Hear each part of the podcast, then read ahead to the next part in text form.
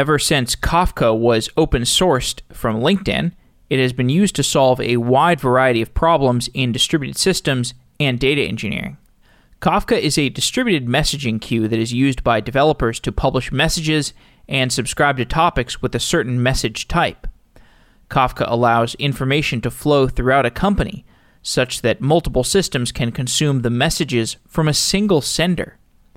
In previous shows, we've covered the basics of Kafka, as well as design patterns within Kafka, and Kafka streams, and event sourcing with Kafka, and many other subjects relating to the technology. Kafka is broadly useful, and new strategies for using Kafka continue to emerge as the open source project develops new functionality and becomes a platform for data applications. In today's episode, one of my favorite guests, Tim Berglund, returns to Software Engineering Daily for a discussion of how applications are built today using Kafka, including systems that are undergoing a refactoring and data engineering applications, and systems with a large number of communicating services.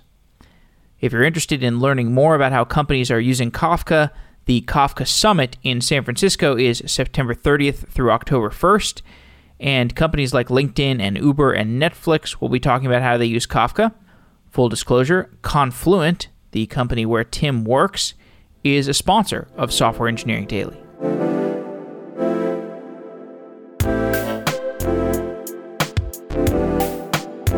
Tim Berglund, welcome back to Software Engineering Daily. Jeff, it's great to be here. It's been too long, for which I accept full responsibility. it has been too long. And today we're going to talk about applications of Apache Kafka. You and I have talked about Kafka in other contexts in the past. And more broadly, on this show, we've done plenty of previous episodes about the basics of Kafka.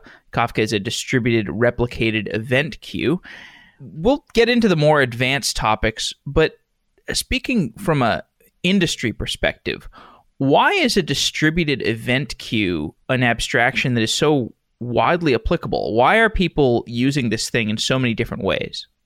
Yeah, well, it's how we build databases, right? You have to remember when you think about a database as a developer, you think about the API.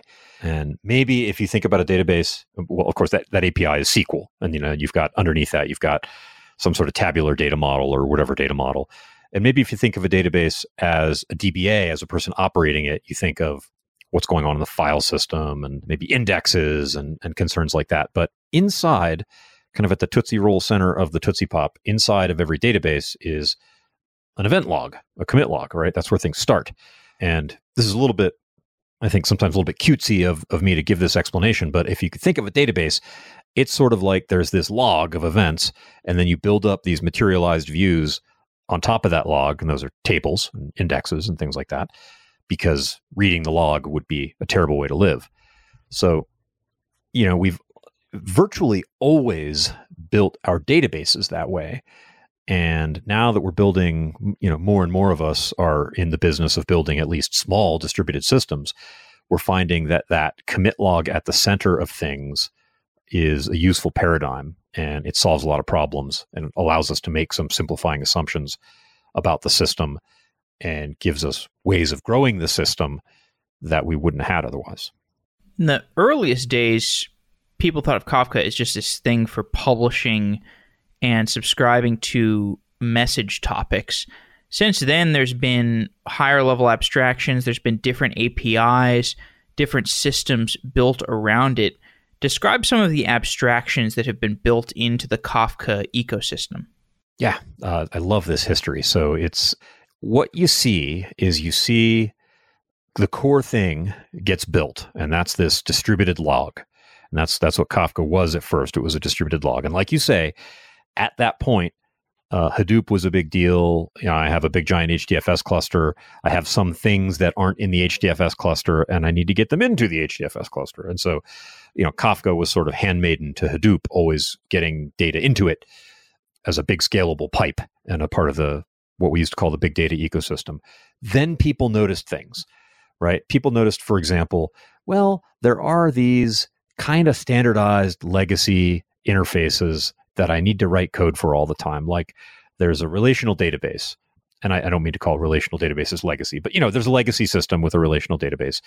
And so I need to write some code that does a select on the database and finds new records and produces them into a Kafka topic. Well, you're only going to write that two or three times before you realize you should extract that into a framework. And then maybe you've done some work in Kafka and you've got some topic that has processed data and you want to put that into files in an S3 bucket or something. And so, you know, you're only going to write that API code two or three times before you realize, there's a framework there. And this was the first, you know, major piece of kind of application framework that Kafka as a platform added, and that was Kafka Connect. So the first piece of, you know, that evolution that you're talking about was Kafka Connect. And that was this, you know, pluggable, extendable, standalone integration framework because the community saw that people were solving that problem over and over again. And everybody always ended up with their own buggy partial implementation. And so now there's a good one. And there's like this rich ecosystem of connectors. So that's kind of cool.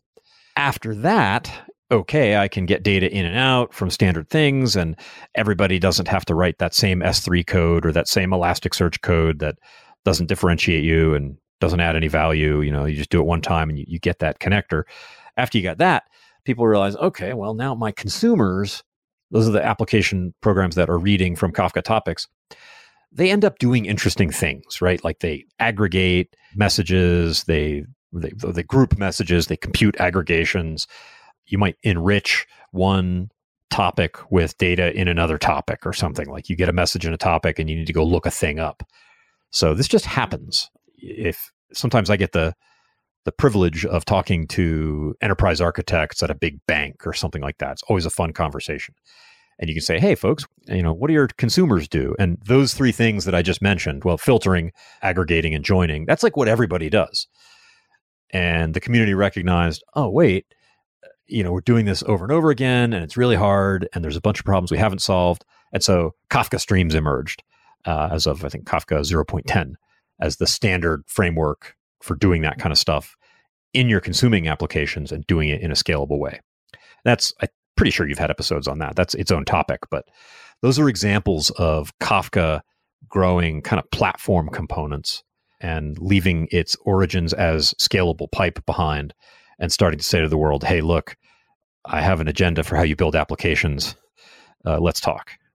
I think one of the reasons why Kafka has become so prominent is that you often have in modern application development a large distributed system and you want to synchronize state of that distributed system across your different clients, across your different services.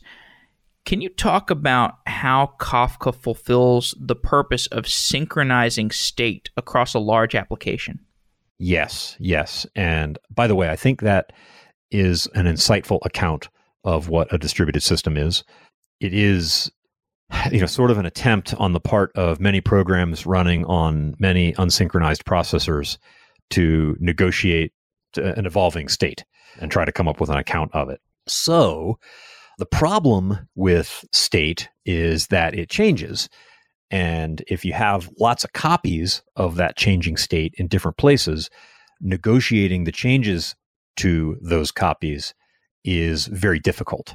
To come to the conclusion that you know yes as a system we have a consistent view of what is true right now is hard to do. And even those words like what is true and right now now those are like philosophically robust concepts that i think most of us rely on in our daily lives. In a distributed system the idea of right now is a little bit fraught and, and everything you know it gets complicated. But you know you've got individual applications. And we could just make it simple and say that they're microservices and they need to share state. And if they all have a mutable copy of state, that is, each has its own internal key value store or each has its own relational database and you're trying to propagate that state between them, you should probably get a different job. And I don't mean leave software engineering. I mean, like that system is going to be too hard to work on and you're going to have a more satisfying life if you just stop because that's hard. So what Kafka does is it says, look, what fundamentally is happening to your system is that events are impinging on it. Things happen in the world, your system becomes aware of them, and that event is the primitive that you want to think about. And it gives you a mechanism, that's a topic, for keeping an ordered record of those events. And what we know about events, uh, I was talking about the mutability of state a moment ago and how that's a difficult thing when you've got multiple copies of the state. What we know about events, and we know this from real life, is that they are immutable. If you've heard me talk about this before, you've probably heard me make the joke. You know, an, an example of an event in your life that, that could be tragically immutable is, you know, you speak words and maybe you speak words in the heat of passion to someone you love and they're words that later on you wish you hadn't said. Well, it's too late. You said them. You can't unsay them. So events just are like that. They happen and they can't change. So Kafka sort of puts forward the immutability of events such that when an event is stored in a Kafka topic, you can let it expire after some period of time, but you can't change it. So all of these, and again, I'll just keep it simple and say microservices that are consuming the same stream of events, each one of those services might need to realize its own local copy of that state, just like the database realizes its own local materialized view. You know, the database creates tables based on what's in the commit log. Each service is going to create some kind of indexable, efficiently readable view of what's in the event log. But the source of truth is what's in the event log.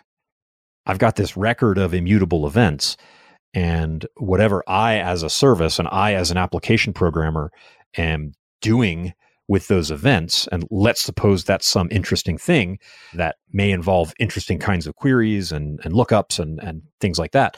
Fundamentally, I'm reading that data and I'm building that materialized view based on this log of immutable events.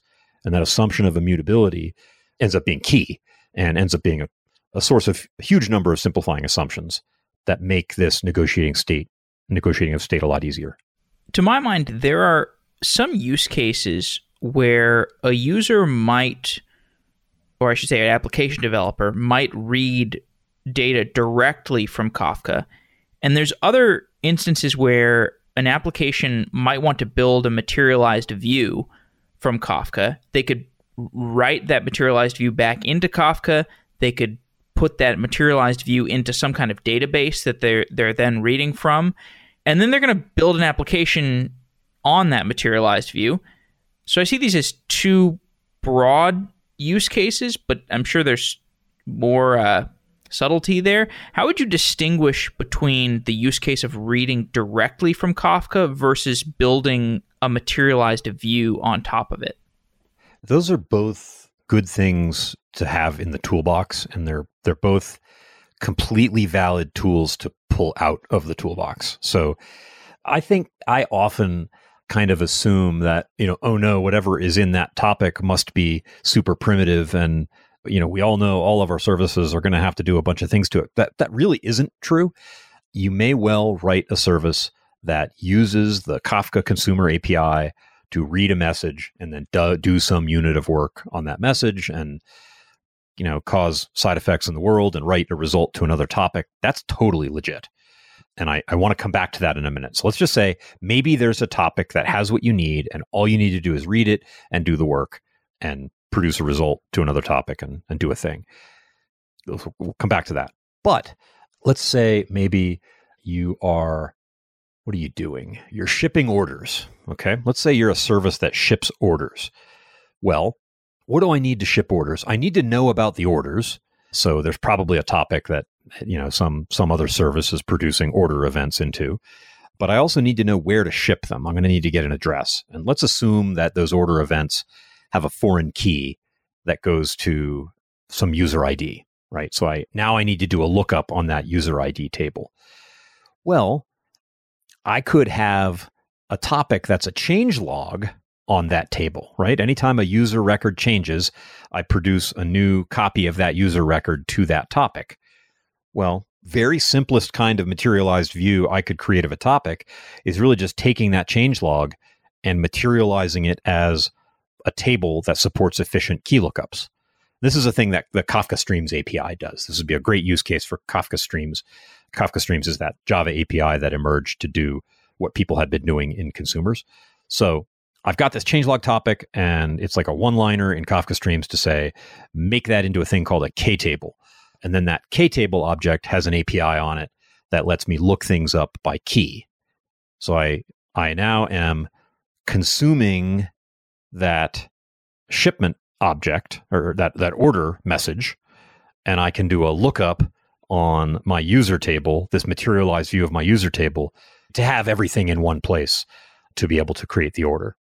Of course, for that matter, I could also join that stream to that table. That's another Kafka Streams operation that that would seem fairly natural there. But to be able to do that, I have to have created this materialized view. If I could, I don't want to make this answer too long, but just to riff on that a little Sure, bit longer. Yeah, you might have like you know some kind of uh, rating app where people are rating. I have this dream startup that's a a real time movie rating app. The killer is that it's considered rude to use your phone in a movie theater. So I don't think I can ever launch this. But maybe like for Netflix users, you know, you're watching a movie and you can rate the movie in real time as you're watching it. Like this would be hugely valuable data to, st- to studios if they could know what people felt 23 minutes in. You know, did they think it was a nine? Did they think it was a two? But if you could imagine all of these real time movie ratings coming in, another kind of materialized view you might want to create on that topic. That that topic is just you know user ID movie rating all over and over and over again. Well, you might want to group by movie and then compute an average of the ratings for the last 10 minutes or something, you know, over some window.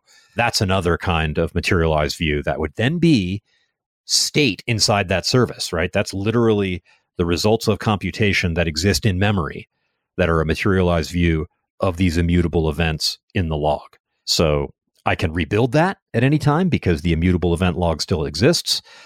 I don't need to worry, you know, oh no, is my version of that data in sync? Well, because I'm consuming from this record of this this log of immutable events, as long as I'm not behind in my consumption, I know I'm up to date. I don't need to worry about, you know, some other source of data having been replicated to me. Those are all concerns that as an application developer I just put aside because I consume this topic. Kafka can be useful for a company that's moving towards a microservices architecture. And I, I'd like to discuss that with you. But before we talk about that, actually, I want to explore a, a quick side note because you go to a lot of conferences. We make a point of communicating with a lot of people throughout the ecosystem. I've had conversations with a few engineers I respect a lot recently about the quote unquote microservices industrial complex, which is kind of this idea that not to like paint conspiracy theories, but there is an incentive of vendors to encourage people to buy things that cause them to spend more money. And perhaps microservices could be categorized sometimes, in some cases, as one of those things. Maybe there could be an alternative path that we as an industry maybe should be going down. Like, how could we architect our monoliths better? Is there a possibility that our industry has moved too far in the direction of microservices? Yeah, no, there always is for a hyped thing like this. And I feel like a little part of me dies every time I say the word, just because it's such a hyped thing. And I know you know where we are in that cycle right now and i feel like i'm a part of it and i should stop you know because you're you're absolutely right and if you hey man, hey man i'm the one further, that airs the ads for these products. Right that's true that's true you're you're uh, you're much more a part of the industrial complex than i am but you know if you manufacture um, consent. It's totally cool when i talk about microservices and kafka and this kind of broader the architectural properties you can get out of a system by making Kafka your your system of record. I try to start by talking about what a terrible idea microservices actually are. And I want people to realize that. Like this is awful. And there has to be some really good reason that you would do this. Because there are, you know, for one part of your monolith to call another part of your monolith, there's literally hardware in silicon to make that operation perform well and take like you know a small number of clock cycles and it, there's nothing could be more optimized than a method call Yet that's not good enough for us. We're going to take what used to be a method call and turn it into this lumbering traversal through a network stack and a network interface and and a know, VM and a cables and container and, a VM and like what is the matter with us? or So a I- I lambda really function. dramatize. Yeah, right. Yeah, I always really try to dramatize how horrible that is, and I, I also try to tell people if there's any way you can possibly live your life as a software engineer, you know, pursue that calling and not build distributed systems, please take that option. You know, you're gonna have more time for hobbies, and you're gonna go home earlier and probably sleep better, and maybe live a few years longer. You know, it's it's better, and nobody ever listens. So you make a good point, and I think there's got to be some truth that it's a you know as architectural trends and language and framework selections become status indicators then there will be you know maybe lower integrity software architects and developers who make decisions to adopt them because it makes them look or feel good. And that's going to be the case here. Like there's going to be some adoption. That's a thing right?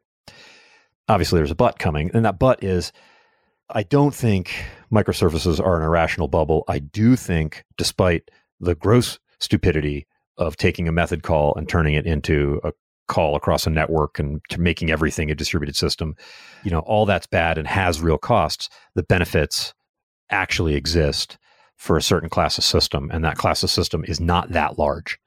In the days when we said big data i think it turned out that most of the systems we were talking about were really useful not all that much of the time right? All the web scale examples we always gave and I, and I I've been a part of this are actual web scale companies like Netflix and Amazon and you know there aren't too dang many of those. There's this whole rest of the world of people working for medium sized companies writing enterprise applications. What about us? I think that us we actually do get utility out of microservices and as an architecture. I'd love to dig into that more but I think it is actually worth it. But we need to get there through the gate of remember how bad this is going to make your life. And if it's not radically improving some other part of your life, don't go there. so let's assume I do want to break up my monolith, and I think you know it, it- we could go a lot deeper on the things you just said. I think that would be a very interesting conversation.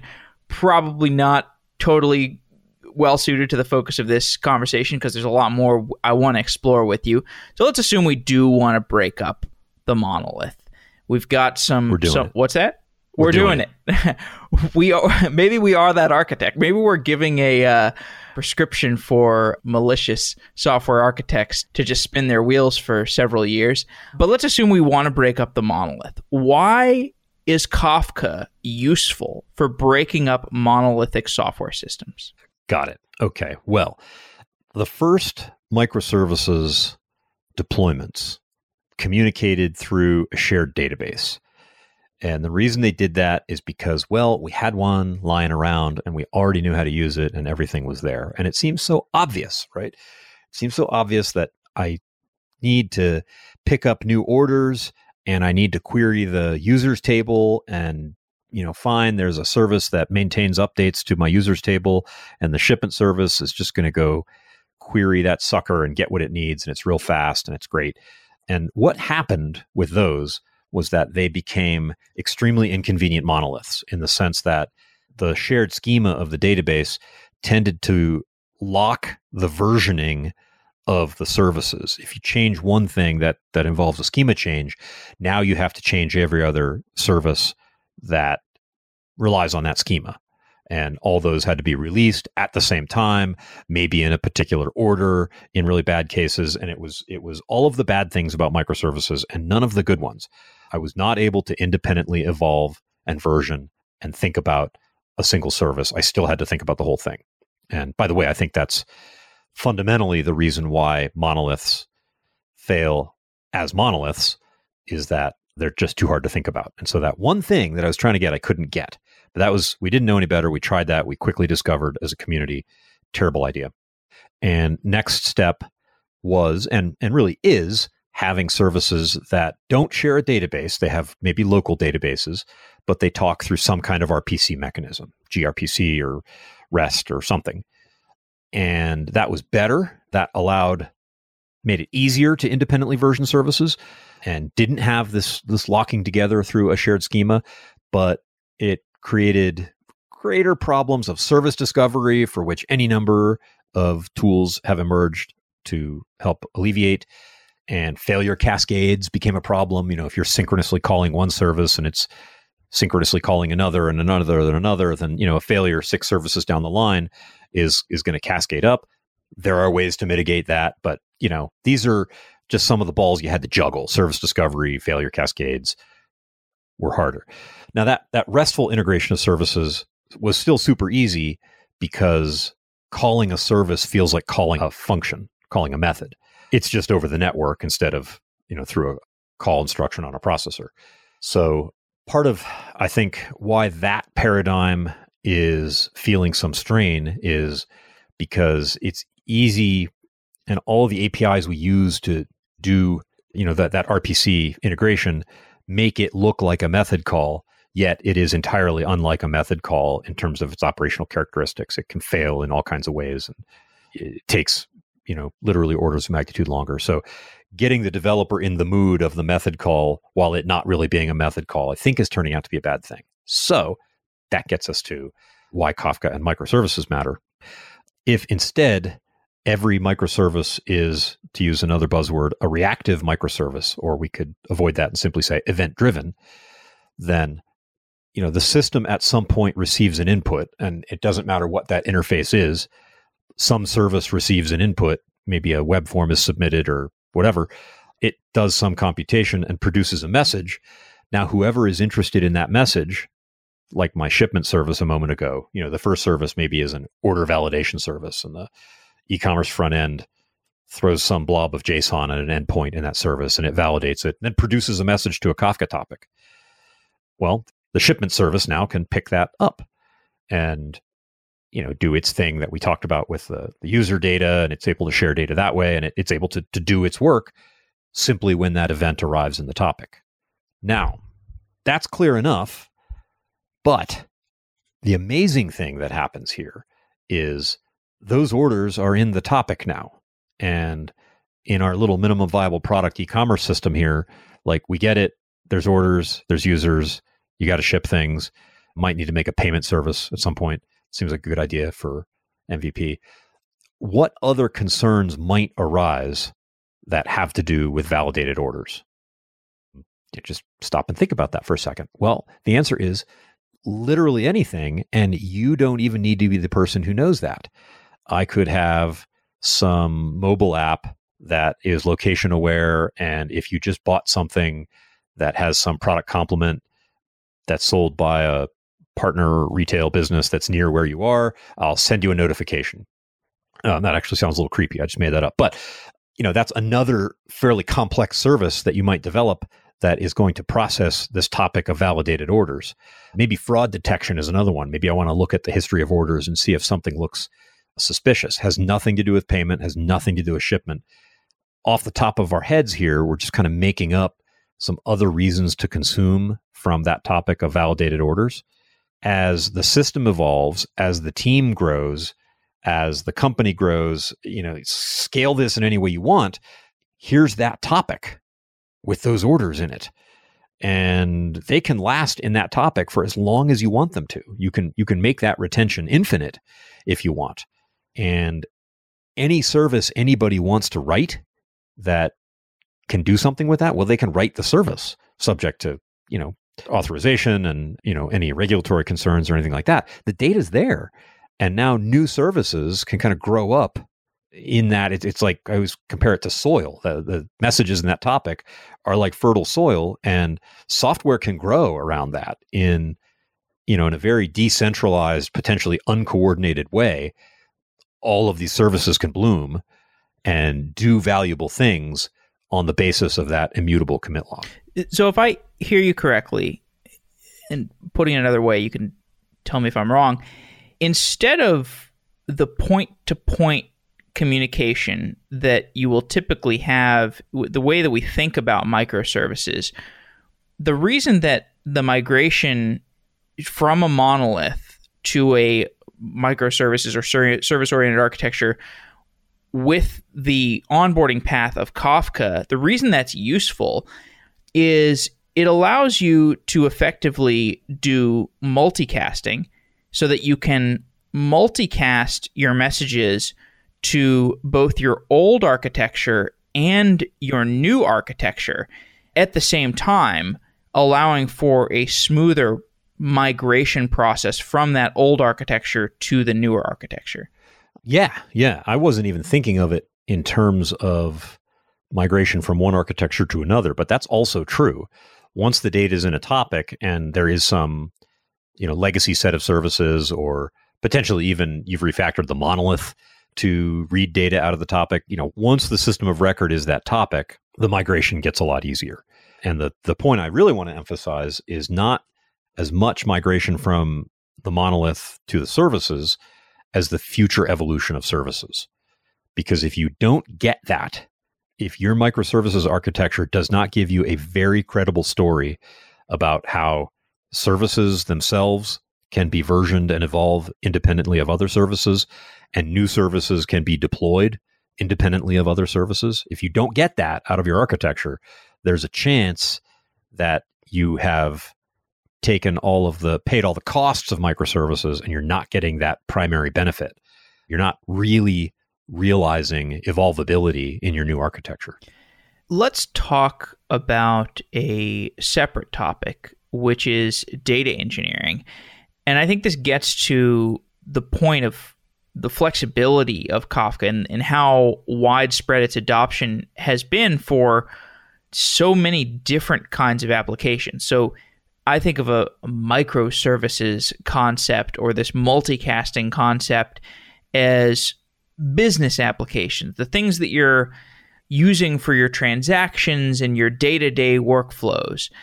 Data engineering is often thought of as more of an offline process. It's maybe an eventually consistent process. It's you know the machine learning models that are getting written on a nightly basis or on an hourly basis but it's it's interesting that Kafka can suit both of these applications. So Kafka can fit into a data engineering workflow in a variety of ways. Can you describe some of the common patterns of a data engineer working with Kafka? Yeah, and this is really the other big use case. I think there are two in the contemporary landscape. There are two reasons to adopt Kafka. Microservices are one, and what we call streaming ETL or streaming analytics is the other. And that really, I think, is synonymous with data engineering. Uh, the way I hear data engineering being used more and more is really just what we used to call ETL developer, just with a slightly different tool set. So the basic problem is things are happening and you want to understand something about those things that are happening. That used to be this nightly batch process. Things happened and they were reflected in a relational database whose schema was built and whose operational characteristics were optimized for fast reads and writes. And then at night, you pulled that out and you mushed it around a little bit and you put it into this different schema on different database servers whose operational characteristics were optimized for scans, analytic queries. You know, that was the old days VTL, but it was still solving the same problem, right? Stuff happened. It happened yesterday, but I want to understand today something about what happened yesterday, which is legit. I mean, that's compared to the way things used to be. Uh, you know, 24 hour latency is uh, miraculous on by some accounts. The way this works in Kafka, though, is those things happen and with very low latency, so this is probably sub second latency, they show up in a Kafka topic. Now, let's just pause to reflect for a minute on what are those things that are happening and where are they being stored. If we use the microservices architecture I was just talking about, which is, I think, still a little bit space age where we are right now at the time of this recording. But if you're doing that, well, good for you. They're already in the topics. So everything is easy. The rest of the analytics story we're about to describe is easy. If they're not already in topics, if everything is a conventional relational database, maybe you've got a monolith, maybe you've got SAP doing things, it doesn't matter. It's a database. There are various ways of capturing the changes in that database and producing those changes as events or messages in a Kafka topic. And the keyword there, if you want to look into more of that, if, you're a listener and you want to look into more of that, we call that change data capture or CDC. That's not to be confused with the US government uh, CDC, different CDC. This is change data capture, which is the way you get stuff from a, a relational database into Kafka. So you get that business activity into a Kafka topic, and that is, in a sense, the input side of your data engineering. And I think I was just literally waving my hands. It's a podcast, so you can't see me do that. Certainly, my verbal explanation of CDC was super hand wavy. Now, if you're a data engineer, you don't wave your hands about that, and that's a that's like a there's a meaningful process of tool selection and operational considerations and all this stuff. You know, it's it is some work and some specialization to do a good job getting that data into Kafka. But the tool sets are pretty stable. There's a, a fairly simple competitive environment. There's like an open source option and a few vendors and things that that do that. So you get the data in, and once you do, well, you don't have to wait until tomorrow because there isn't. It's still just a commit log. The whole problem with ETL in the past, I think there were two problems. One is that the kinds of queries that you want to run to do analysis are usually scans, right? You want to go, you want to start at some point in a table and read all the records until some other point. And the kinds of queries you want to do when you're doing operational things, when you're, you know, recording business transactions and dealing with customers, those are usually insert a record, look up a record. And you can't do those on the same server because caching relies on there being a power law of what records are interesting and analytic queries don't. so you, you couldn't ever do those on the same computer. So you had to have this process, if for no other reason, just to get you another server that you wouldn't, whose caches you wouldn't be wrecking. In the case of Kafka, once the data is in a topic, it's fine. You know, you you can read that. We still have caching. Still is potentially an interesting question, but there isn't any other way to format that data. And if you've got services that are doing analysis, we talked about a topic with e-commerce orders in it. Well, you might want to keep a dashboard of that and roll that up by region and by product and product category and all these kinds of things. Well, your service is writing uh, new orders to that topic, uh, your order services, and whatever services are doing analysis on that, well, if everything is built correctly, they're keeping up to date. And every time there's a new message, they read that cached message out and include it in their aggregation and publish that aggregation to the dashboard in, in whatever way they do that. So, streaming ETL, the idea is not to take stuff and put it somewhere and then scan through it later to do some big expensive query, but as events happen, do the analysis and constantly create up to date roll ups or, or aggregations of the events as the events happen. Now, there's an abstraction called a data lake, and most people who are still listening at this point probably have familiarity with a data lake. It's a thing that we're dumping a ton of data into. Kafka can look like a data lake in, in, in some ways because if you're dumping all of these, the change data capture, all of the changes to your infrastructure through Kafka, and maybe it's getting flushed out or there's some kind of garbage collection policy to it, but um, in any case, there's a lot of data there. How does the usage of Kafka compare to a data lake? Hmm. That is, I don't, I don't think I've reflected on that question before. That's a great question. It's not a lake; it's a stream, Jeff. So it's entirely different. no, it. But I let's less plastic. That's cheesy, but let's right? Let's explore that analogy just a minute. The idea with the data lake is that you do put things in it and you'll opportunistically go back and kind of fish through the lake later on. You'll write, you know, Spark jobs, let's say now is probably the thing you're going to do to do those batch analyses of that data. And uh, I'll be frank, I don't think Kafka makes that a bad idea. Uh, I think having something like a data lake for offline experimental you know, data science development is probably recommended in systems of even medium scale. What's different about Kafka is, I think, ultimately operational expectations that when you do a thing in a data lake, latency is you're not too worried. You know, everybody wants everything to be fast, but if a Spark job takes a few minutes to run on a large set of data, that feels pretty good. and a latency of a few minutes through a Kafka cluster for you know a, a streaming ETL pipeline would be pathological in the extreme. You know, a latency of five seconds is is something you want to stop and look at and figure out what's broken. So there, I feel I feel like I'm missing something subtler. I'm just going to go with that for right now. That you know they're similar in that they both have water in them, but the water flows in one of them. And if you're if you're trying to build a real time ETL pipeline, you will not do that with a data lake. You definitely need a streaming technology for that. Well, let's talk more about the streaming technology. So, stream processing is obviously a tool that is widely used with Kafka. There are Kafka streams, then there are other streaming frameworks like Flink. Do you have suggested patterns for which streaming tools to use in which contexts? Yes. So I spend my time as an advocate for things in the, the broader Kafka ecosystem. So, unsurprisingly, I normally come out with a fairly Kafka friendly set of recommendations. Worth talking about Flink, though, because it's a super powerful framework, a lot of smart people behind it, a lot of interesting adoption. I think we are seeing a pattern emerging where Flink gets adopted where there is a big stream of data to process. Like it's the feeling of, oh, wow, I have this giant stream. I have to do things with it. And almost as if there's one big stream and I need to manage this one big stream. And that's true because operationally, Flink is its own cluster. Uh, in Kafka, you have a Kafka cluster, the, the brokers doing storage and PubSub.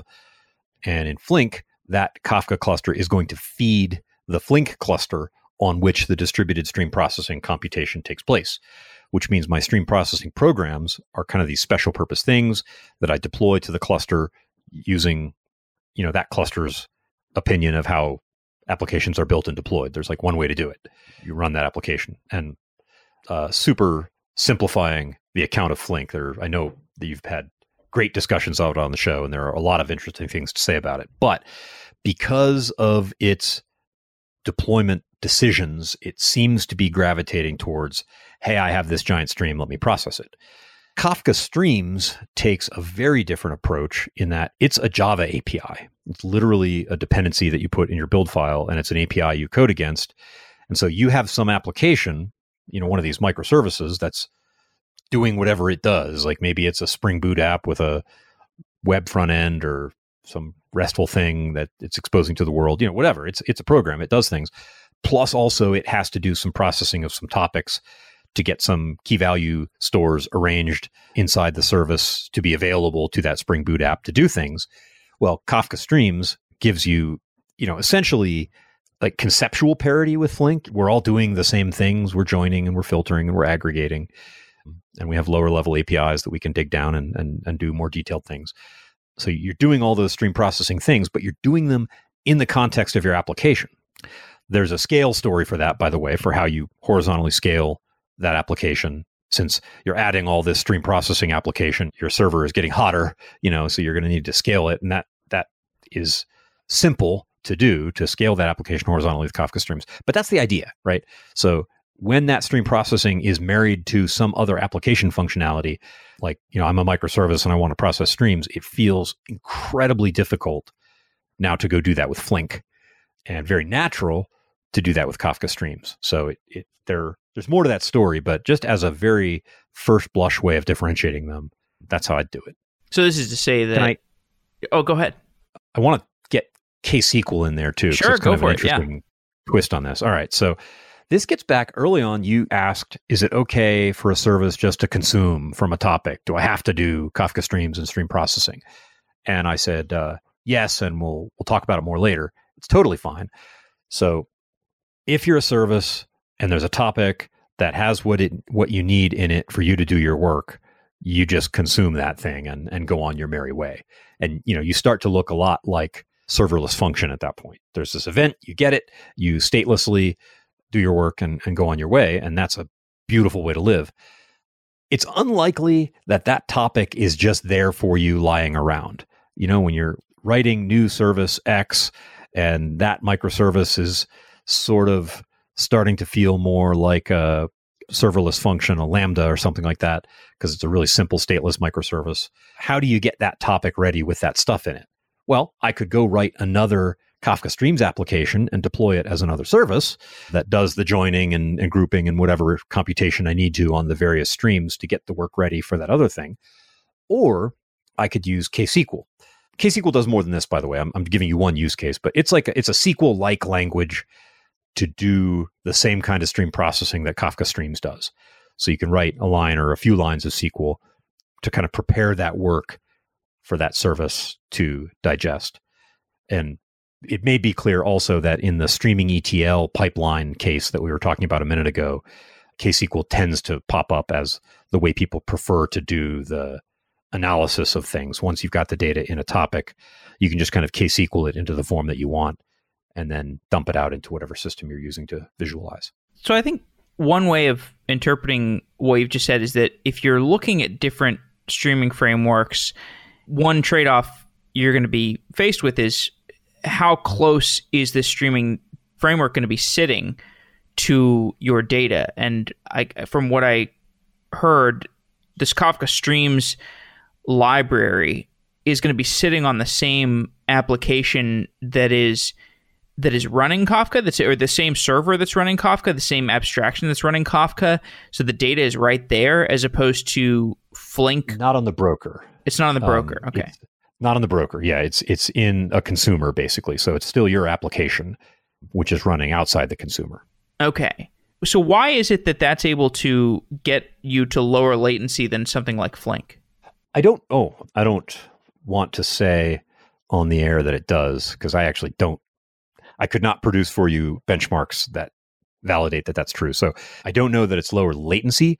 I do know that it's lower deployment complexity. Ah, okay. So okay. Yeah, because in Flink, you like you're writing your quote unquote Flink program and deploying it to the cluster. And in Kafka Streams, you're writing a microservice and you're using this stream processing API. And you deploy your microservice however the heck you want to. Uh, it, Streams doesn't have any opinions about that at all and kind of stays out of your way. Whereas with Flink, it's this special thing that goes to the other cluster that, that you also have to maintain. Got it. To take a step back, there are organizations at this point that have pretty mature Kafka installations. Can you tell me about what are the struggles that late stage Kafka users have? Is there anything in, in terms of cost management or infrastructure sprawl? What kinds of issues do large Kafka users have?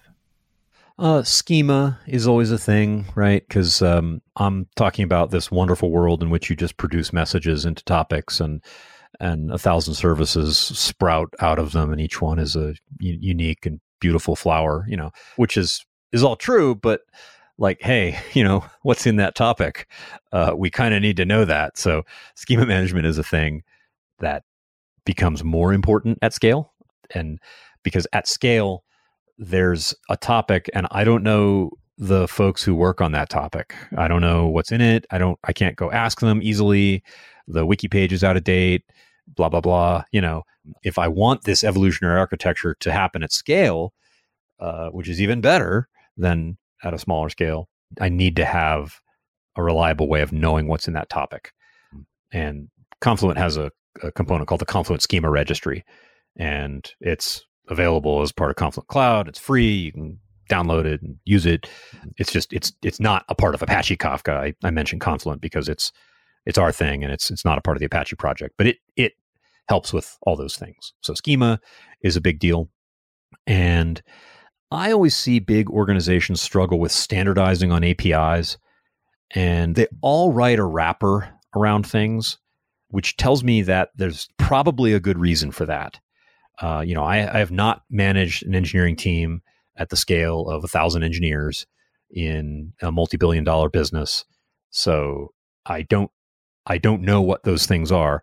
I can say I never like it, right? I never like seeing company X develop the company X wrapper around the core Kafka APIs, but they all do it. Hmm. And so kind of getting that right and building, building standards, building compliance into those things. You know, you just all this stuff that you just want to make sure everybody, even if they're not a Kafka expert, does the right thing.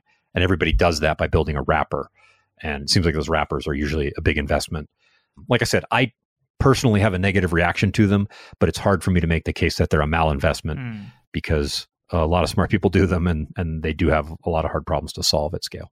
To wind down the conversation, you work at Confluent. Confluent is a company that builds application systems and do consulting style work around Kafka, and Confluent has grown tremendously. The company is doing really, really well. Tell me about your work at Confluent and what it's been like over the past two and a half years. I think it's been like what's yeah, what's yeah. been your experience at the rapidly growing Kafka company? Yeah, so I always wish I could say that I came to Confluent because I'm really good at being an industry analyst and picking horses. Yeah. And I said, hey, this Kafka thing is going to be good. And it just wasn't that at all. It took me about six months after getting here to, to realize, oh, wait, hey, no, seriously, this is right. This is a great idea. Right. It's a great um, idea. Yeah. And I, I, I, had to come to that from the inside, which, you know, hey, it always exposes me to the risk of just having drunk the Kool Aid. But for me, has been the experience of seeing the developer community broadly uh, embrace this technology and figure out the right ways to do it and getting to see customers uh, it's always good to see people with money on the table or on the on the line you know building things and making engineering investments and you know what what problems do they have? What problems are they solving? But the commitment i do feel like this is sort of a generational commitment to this kind of technology. Uh, like this is a pivot point, and that's exactly what a Kool Aid drinker would say, Jeff. But I, just watching people adopt and think about and and seeing what's going on through this kind of Kafka centric lens does seem like it's a pretty big deal. Also, kind of from a theoretical standpoint, I've had the opportunity to think about those questions, and none of that is like original scholarship on my part. I'm being in, influenced by guys like Ben Stopford and Neil Avery and and Martin Kleppmann and these folks. But those arguments are awfully good. And it seems like this is the providing the right solutions to the kinds of problems we've made for ourselves in the last five or ten years. So I'm I'm buying it. It's fun to see. All right. Well, Tim, thank you for coming back on Software Engineering Daily. It's been a pleasure once again. Always delighted. Thanks, Jeff.